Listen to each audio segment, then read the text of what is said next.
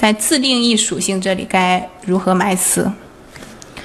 嗯，这个李这位同学说必须埋标题中的词吗？对，是必须埋我们标题中的词的。你看，只有这样，你和标题是前后呼应的，对不对？你，嗯，埋了标题中这个词，你在下面它反复出现了，出现的频率越高，是不是代表你这个词的密度越高？那这样的话，这个搜索引擎呢，它会以为你所埋的这个关键词和我们的标题是。高度匹配、高度呼应的，是相一致的，它给你的这个权重也会越多，就这个意思，可以明白吗？如果这个地方没有什么问题的话，我们就接下来看这个自定义属性埋词了。好，我们看自定义属性这里。OK，那李这位同学懂了，我们就接着看这个自定义属性埋词这里。自定义属性呢，就是说在我们产品属性无法介绍全面的情况下呢，自定义属性呢就相当于起到一个补充的作用，可以让买家对产品了解的更加全面。好，我们来看一个例子啊，这是我给大家填的。我在这个地方呢埋了三处关键词。首先，你看这个最上面，呃，我在添加这个冬季连衣裙适合的年龄之后，这里我是不是我在后面说的是年龄对吧？但是我在前面。写这个属性的时候，我出现这个 winter dress，说了我是冬季的连衣裙，然后下面这个产品特点这里，我在后面这个特点，我说了特点之后又加上连衣裙，然后生产地点这里，我说了它是中国大陆制造了之后又加上这个女士连衣裙，这里你看我这个连衣裙是不是反复出现了三次，和标题进行了一个呼应，对不对？而且啊，大家就是有一点要注意的是，你在填写。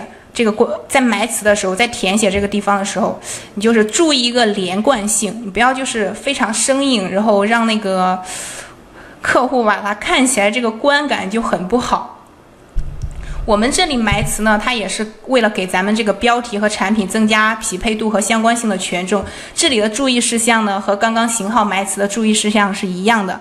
记住，一定要添加你标题里出现过的关键词。你不是标题里出现过的关键词，你再去埋、再去添加也没有用的。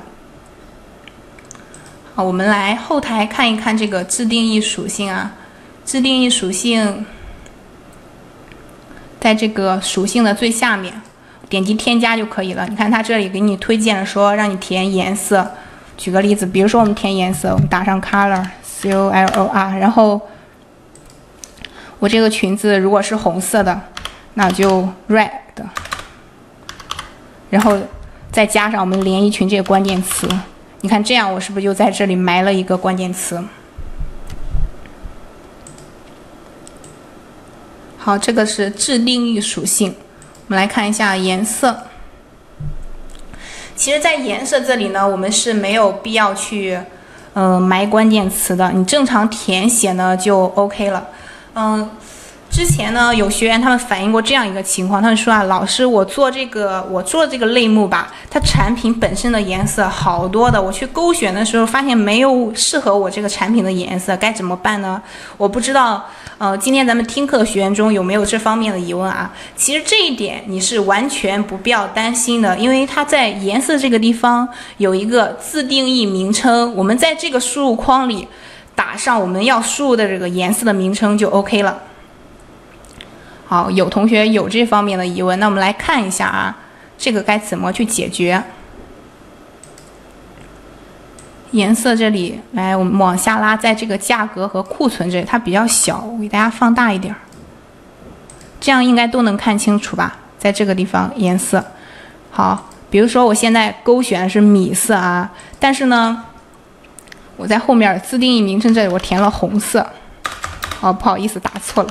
red 红色，我填了红色这个关键词，那这个速卖通系统它在判断、它在识别的时候啊，就不会以这个米色以你勾选这个为标准了，它会以你后面所填的这个内容来判断。你这里填红色，那它就会判定你为红色，就你就不用管前面这个内容了，哪怕你这里勾的黑色呀、蓝色呀什么都没有关系，只要你后面填了红色，你就是红色的。然后呢，这里不是有一个图片上传吗？